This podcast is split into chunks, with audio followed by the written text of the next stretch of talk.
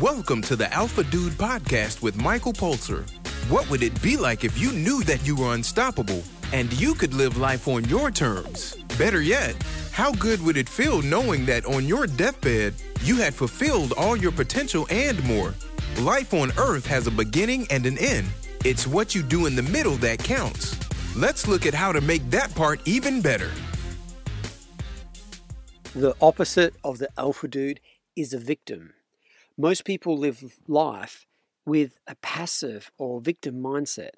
That is, that they feel powerless or apathetic at best.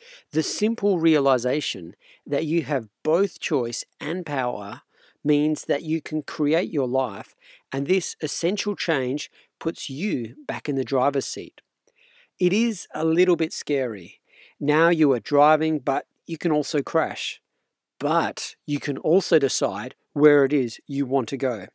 Obviously, your reality has limitations in the physical characteristics of the planet Earth. However, I see this as context rather than limitations. So you wake up in the context of being an earthling. What do you do with it? It comes from inside. This is our reality. What do you choose to do with it?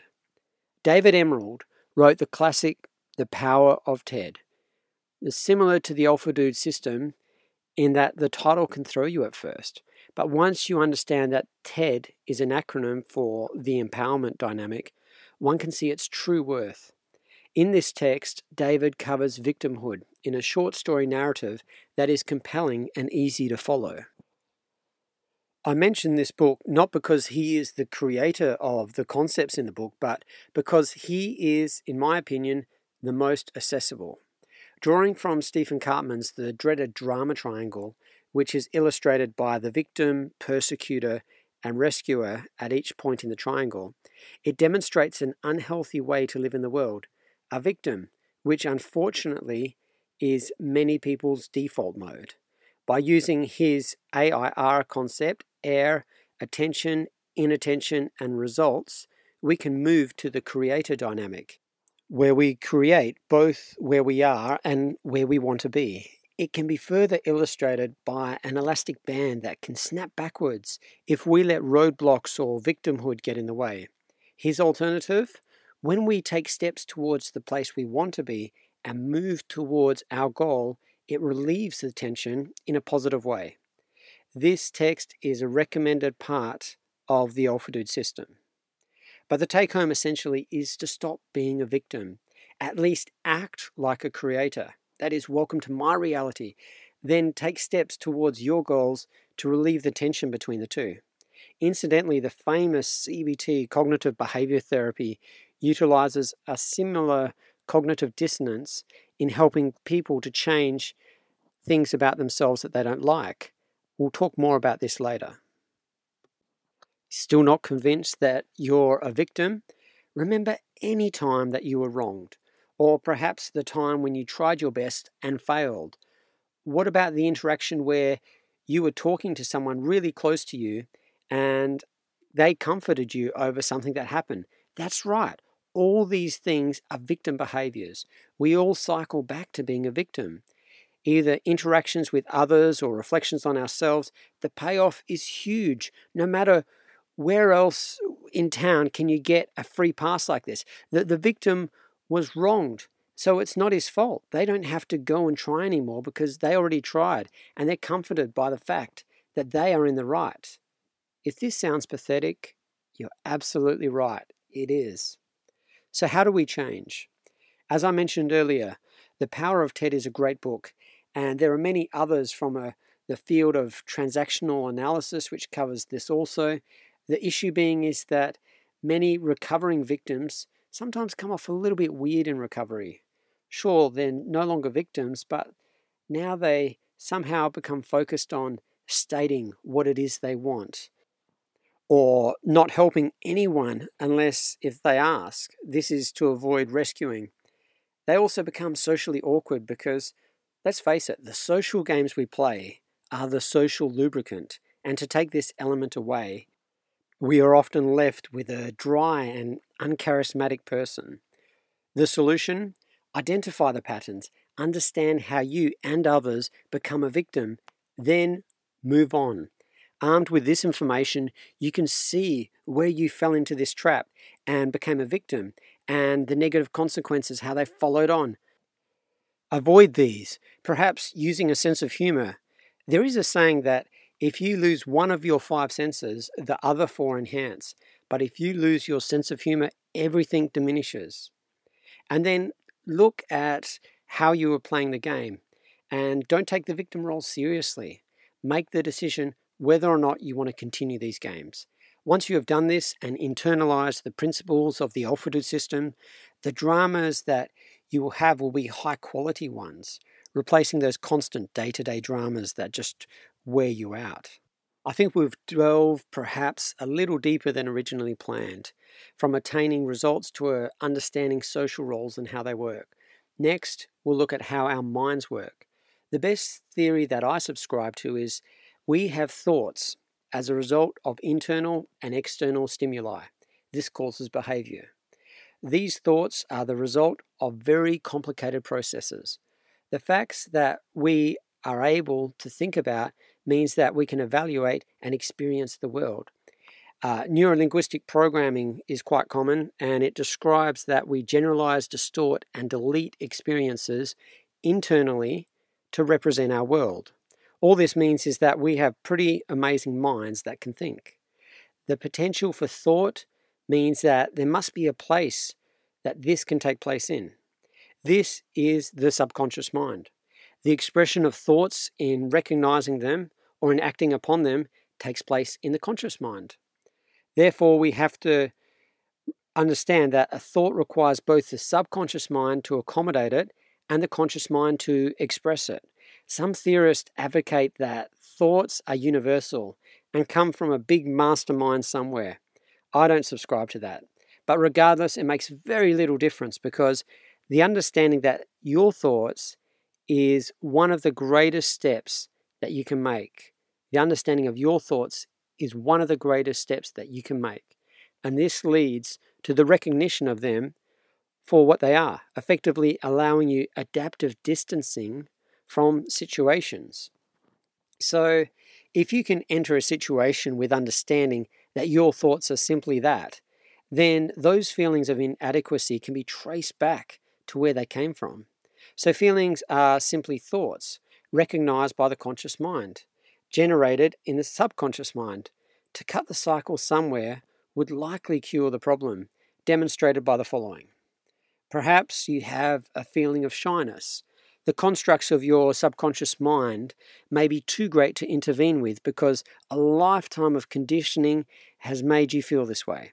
Perhaps as a child something happened and you learned to function like this. Perhaps you found a lifetime of being rewarded with peace for not putting yourself out there puts you where you are. Consciously, you can recognize these simply as thoughts. To truly recognize these thoughts and address them, that is, recognize them for what they are, is step number one.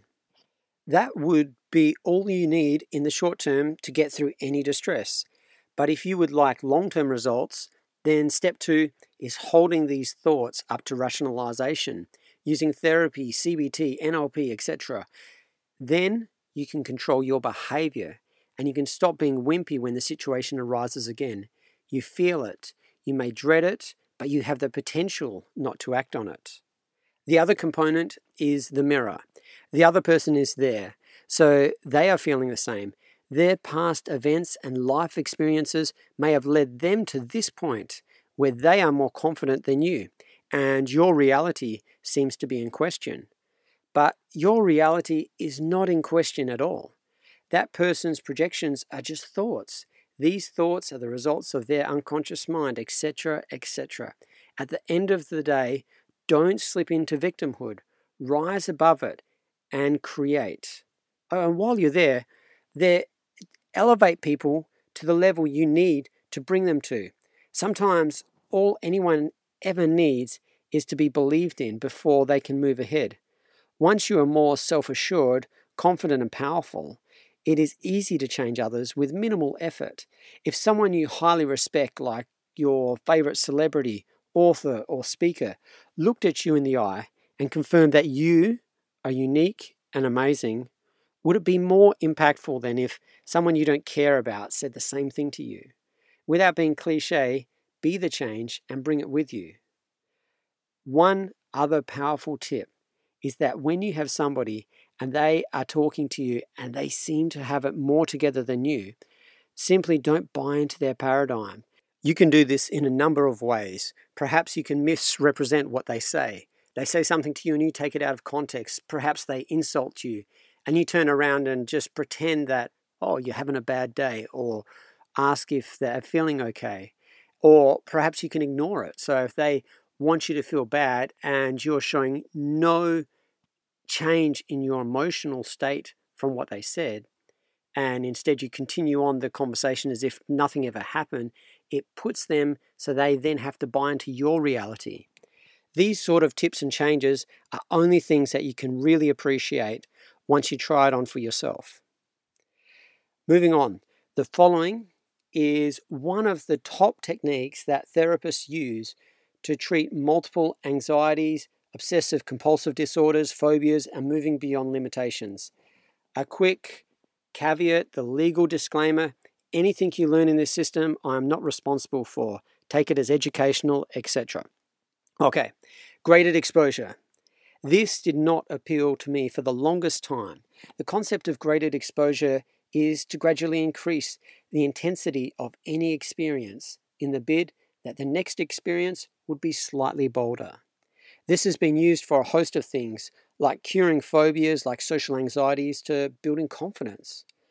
The person who is shy around others may take the approach to go out into public and look at a person for day one. This may be a salesperson taking an order. Whatever it is, they must do it. Then the small goal is achieved, ready for day two to build further onto their success. Day two, perhaps smile at a person or ask a question to a staff or salesperson in a different manner. Graded exposure uses the success from interactions to build up a record of other successes. The best people in any fields have a wealth of background successes to fall back on. Famous actors audition for roles with the confidence in knowing that they have made perhaps a multi million dollar blockbuster movie. Positive experiences in the past is proof that these people are good enough and that they can do it. Whatever it is, this is the factor that makes the difference. This is where faking it till you make it falls short also. If you have no prior success in social interactions, for example, then go out and try to succeed at a big social task. You're setting yourself up for great disappointment. However, like most Westerners, I have a problem with patience. I want things now. I'm not going to wait until the teacher shows me how. I'm going to ask how and then why. This is my roadblock for graded exposure. To take baby steps means to swallow your pride and admit that the situation is beyond yourself. It must be addressed, step by step, however slow it may be. The rewards are great though. Before learning an instrument, the prospect of playing a musical instrument is beyond our abilities. Once learnt step by step, stages are reached, till eventually the musician can surpass his former dreams of playing advanced music by perhaps writing advanced music and performing it live.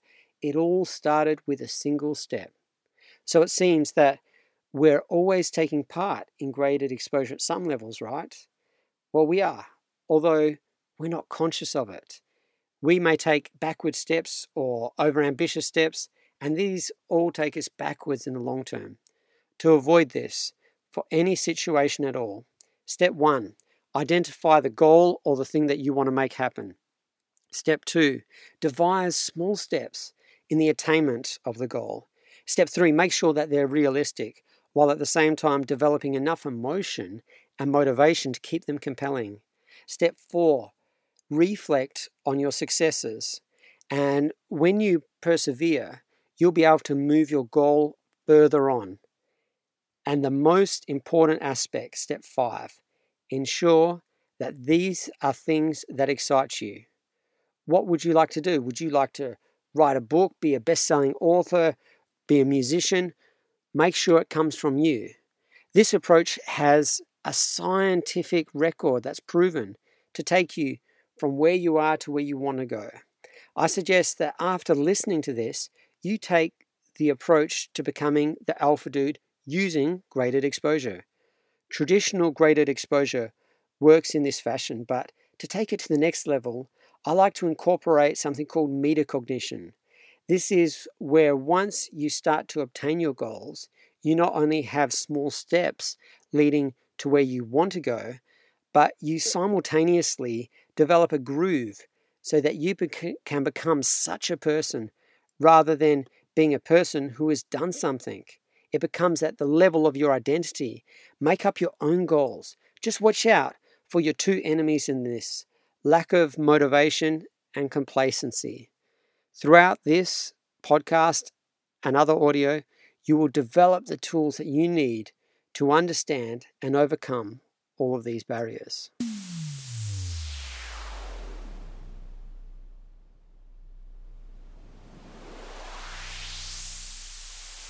Victimhood is the default state of most of society. It is way easier to place the blame somewhere else rather than take responsibility. It's only when we take responsibility for our lives we can truly live out our potential. This process may be a decision or it may be a journey. Often, this is in the form of the hero's journey. This week, we bring back Michael Cass to discuss his journey out of victimhood what it looks like and what it means to journey from being a victim uh, to being a hero or the fullest expression of yourself or whatever whatever my version of that is. Um, and I love this question because I spent most of my life, probably two thirds of it so far, if not more, uh, feeling like I was a victim. Right, and, and it's it's tricky because I'll be very transparent and say that objectively speaking, I'm I'm not a victim. Right, I am live in the United States. I'm a white heterosexual male. Um, I grew up not hugely well off, but well enough off. I had great education. So, in all of the ways that are kind of important external markers of privilege, I kind of ran the board and, and was, was doing really well. And uh, went through life feeling like a victim, constantly feeling like I wasn't good enough even as I attained a certain level of success in academics and in school and in, in my work, uh, I felt and, and truly believed that I wasn't worthy of any of that success and that I was fooling everyone, that at any moment somebody would look at me and go like, who is this guy? What, what, he, he doesn't belong here. And I had all sorts of reasons for calling myself a victim. I had a lot of data to back that up, right? I'm not particularly tall. I'm five foot six, six inches tall, seven on a good day. Uh, I lost, started losing my hair at an early age. My teeth are a little bit crooked, right? So physically, um, and there's all sorts of sociological studies to back this up. I am, uh, I am sociologically selected to not be as successful as taller, uh, more hair-intensive guys, right? And so in that way, I, I was a victim of circumstance. Uh, other data I found was about my parents, right? I grew up in an environment where my mother chain smoked and my, my parents fought quite a bit. And growing up in that environment made me a victim of low grade emotional abuse, right? And so I assembled this story in which I would always be almost, but not quite good enough to be successful. That I would almost, but not quite date someone and have a a great relationship. And this was just going to be my lot in life. It was all very tragic. Um, and what happened is that story got really, really heavy. And it got, the heaviness came not just from the story itself, but also from a deep, lingering feeling that at base level, this actually wasn't who I was. That this story of identity that I constructed was actually in direct opposition to something within me that wanted to be more, that had come into this reality and been born and incarnated, whatever word you want to use, that had come into this place in order to do something significant or meaningful. And the disparity and tension between that belief, which had been with me my whole life and really started to bubble up heavily in my 30s, and the identity that I'd constructed for myself, ended up taking up so much energy to maintain that it eventually uh, brought me to my knees in uh, what manifested as a pretty dark depression. Um, I'd been low grade depressed for most of my life, and this was fundamentally different to the point that I ceased being able to function. Friends had to come over and cook and clean for me, um, that kind of thing. And I remember going to my therapist. Uh, I had started therapy about eight months before this happened, and asking how to pull out of it. And she more or less said it would take five to ten years to construct a new a new way of being, which was entirely too long. Like at this point, I didn't have five to 10 years. Something needed to change now. And so for me, that shift from that victim mentality into a new way of being started with a, a fairly dramatic gesture of quitting my job, dumping out my life, and going to work with healers in South America um, and other places, really delving into old school rites of passage and these rites of passage uh, have been around for thousands of years. We've gotten away from them in modern Western society, but the basic idea is that they are rituals that strip everything away until you are left looking at the discarded shards of your constructed personality and coming directly into confrontation with those parts of yourself that maybe you've been afraid to look at. Um, and when that happened, I just sort of said that very quickly, it was the most terrifying thing I've ever done to actually go inside and question every assumption I'd ever held about myself and to really explore deeply the question who am I? And the question I asked going into these rituals was help me remember who I am. Who am I? And it ended up reducing me to nothing because that victim mentality had probably entered me epigenetically, passed down through generations. Um, even before I'd been born. And so when I came into the world, I was already in a way carrying those belief systems. And so to dismantle them, I had to basically start from scratch. And during some of these rituals, I forgot how to breathe. They had to retrain me how to breathe. I forgot how to see. Uh, had to, I, I had to relearn how to walk. Like, not super fun. And on the other side of it was a really deep feeling of groundedness and connection, both deeply within myself and also to something greater.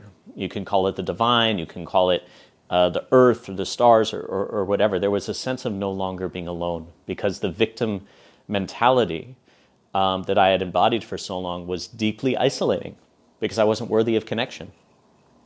And so, one of the main things for me in moving out of that place of victimhood was there was really two things that happened. The first was deep exploration and facing those parts of myself that had been in the shadow, that had not been illuminated, and not just facing them. It wasn't really a confrontation. It was more an embrace and an integration, finding those the beauty in those places within myself that I had assumed there was no beauty.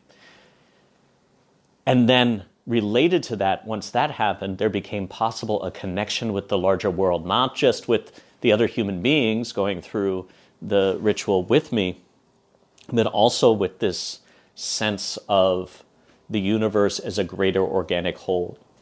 And I remember a specific moment of really feeling deeply oh, I am infinitesimally small in the scheme of things in the scheme of the universe and the whatever, I'm very small, and also I am an integral part of the entire system. Without me, it doesn't work. And that to me was the beginning of really becoming not necessarily the hero, um, because I've actually moved away from thinking about the hero's journey, but I will definitely say a more active participant in the co creation of the universe um, with the sort of primal energy of creation, and then also with um, my fellow human beings. Um, and for me, the idea of fulfilling your potential is less about or has become less about okay this is what i can accomplish and i'm going to get the job and get the car and get all the things and has become much more about how can I use those talents and ways of being that are uniquely mine in order to be of service to the larger community? How can my soul, which is that part of myself that had been so at odds with that victim narrative, how can my soul show up in a way that it helps others who may be going through the same journey I was going through? That can help towards raising the, the, for lack of a better term, the collective consciousness of the world so we stop messing each other up and messing the world up. Um, and so for me, that's the real journey. It's not necessarily from victim to hero, it's from victim to deep connection with the self, to deep connection with the, hum- with the, the greater, larger humanity and community and then in, within that connection, then the question becomes how can I participate and give back and be of service um, through co creating in a way that's uniquely mine? Which is a little bit, I think, a, a, slightly different um, rendering of the idea of the hero in the hero's journey because in this reading, all of us are heroes because we're all co creating together. There's not one hero or two heroes. The idea is that everybody's on this journey together we're all climbing this infinite ladder and we're all reaching up for help from folks who have come before us and we're reaching down to help those who are after us. Um, and so for me, that's what it means to fulfill your highest purpose is to get to that point of not just serving your own soul, but also being of deep service to others. Um, and that journey is facilitated either consciously or unconsciously, by these thresholds, crossing over these thresholds through either rites of passage that are consciously entered into, or sometimes the world throws rites of passage at us that we would rather not have. It might be the death of a parent, it might be. Um, it might be an illness, a car crash, anything that brings us into deep, um, deep exploration of and integration with ourselves. Um, so that is the journey. Thanks for listening. Hope you enjoyed the podcast. If so, rate it from the place you downloaded it. For any questions, send an email to michaelpulser at gmail.com.